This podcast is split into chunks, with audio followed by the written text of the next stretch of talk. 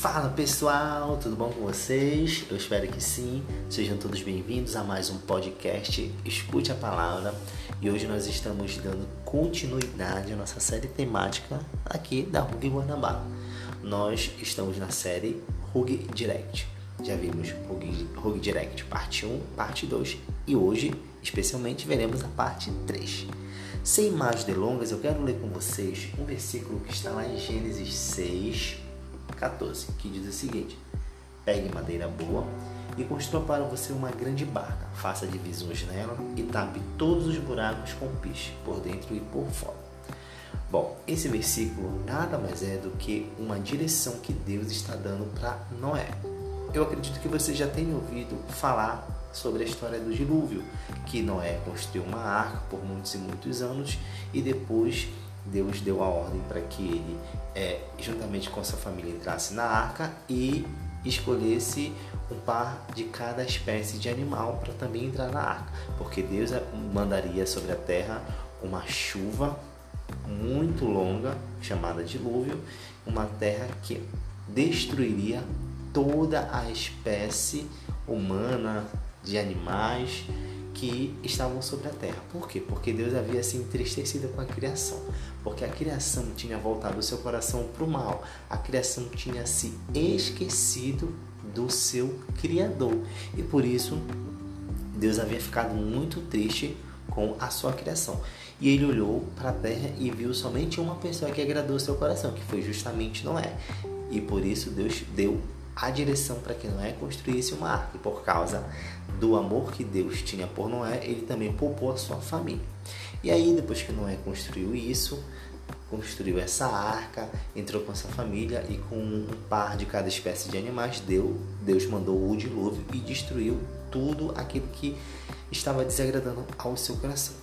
Mas o interessante aqui, a gente se atentar, é que Deus deu uma direção para Noé e Noé seguiu arrisca essa direção. E é sobre isso que nós vamos falar a partir de agora. Sobre isso eu quero abordar com vocês alguns pontos. O primeiro ponto que eu quero falar aqui com vocês é o seguinte: a direção de Deus traz paz. Eu creio que Noé ele sentiu paz quando Deus deu essa direção para ele. Porque a gente não vê em nenhum momento da Bíblia Noé questionando, é, Noé falando que ele não conseguiria, ou que estava difícil. Ou seja, a gente vê um coração disposto, um coração obediente, porque Noé foi lá e construiu. Mesmo ele não sendo é, é, é um construtor de barcos, mesmo, mesmo ele não sendo um, um engenheiro aeronáutico, aeronáutico não, um engenheiro naval, né? Porque aeronáutica é de, é de, de aeronaves mesmo ele não tendo, é, digamos assim, essa formação aí dessa área, essa desenvoltura, as habilidades, mas não é de nenhum momento ele questionou Deus, ele foi lá e foi. Então a gente percebe que o coração de Noé ele estava inclinado para direção que Deus estava dando. Noé ele era um servo obediente a Deus. E por ele ser obediente a Deus, ele foi lá e construiu uma arca perfeitamente, né? E aí, galera, é o seguinte, eu creio que Noé sentiu paz, porque, como já falei aqui, ele não questionou. Você já teve algum sonho, vontade de realizar algum desejo, mas por acaso você ainda ficou assim em dúvida, não, será que eu vou, não, vou pensar mais um pouco, não, vou esperar mais um tempinho, ou seja, você estava em dúvida, você não tinha paz. E aí eu quero falar para vocês o seguinte, que a paz é o árbitro de Deus, a paz é o árbitro divino, porque quando algo não é de Deus, aquilo não te traz paz. O teu coração fica inquieto, o teu coração fica duvidoso, até que muitas vezes, até mesmo com dúvida, com medo, você vai lá e age e quebra sua cara. Por quê? Porque você não seguiu o hábito de Deus, que é o quê? Que é a paz. Então a gente precisa entender algo, galera que a direção de Deus ela sempre traz paz para nossa vida. Se você quer fazer algo que esteja dentro da vontade de Deus, saiba que se você se você sentir paz, faça. Mas se você não sentir paz e se você não tiver a bênção de, de sua autoridade, pessoas que são autoridade na sua vida, também não faça, beleza? A segunda verdade, galera, que eu quero compartilhar aqui é a seguinte: as tuas autoridades apoiam Todos nós temos autoridades constituídas por Deus na nossa vida. Uma delas é o que? São os nossos pais. E aí, o seguinte, quando você vai tem vontade de fazer algo, tomar alguma é, fazer alguma, alguma coisa, tomar alguma atitude e você é reprovado por seu pai ou por sua mãe ou por aquelas pessoas, digamos assim, que criaram você, você pode até fazer, mas você vai quebrar a cara. Quando você não ouve pai e mãe, você muitas vezes quebra a cara feia. Por quê? Porque eles são autoridades na tua vida. Deus constituiu pai e mãe como autoridade maior em nossas vidas. E quando os nossos pais, eles não têm paz e eles não nos apoiam em certas decisões e a gente acaba mesmo assim fazendo, o que, que acontece conosco? A gente faz paga um preço alto e depois volta arrependido, né? Graças a Deus que nossos pais eles sempre estão dispostos a nos, a nos perdoar é, diferentemente de outras pessoas, né? Então por isso que é muito importante a gente ter a bênção das nossas autoridades.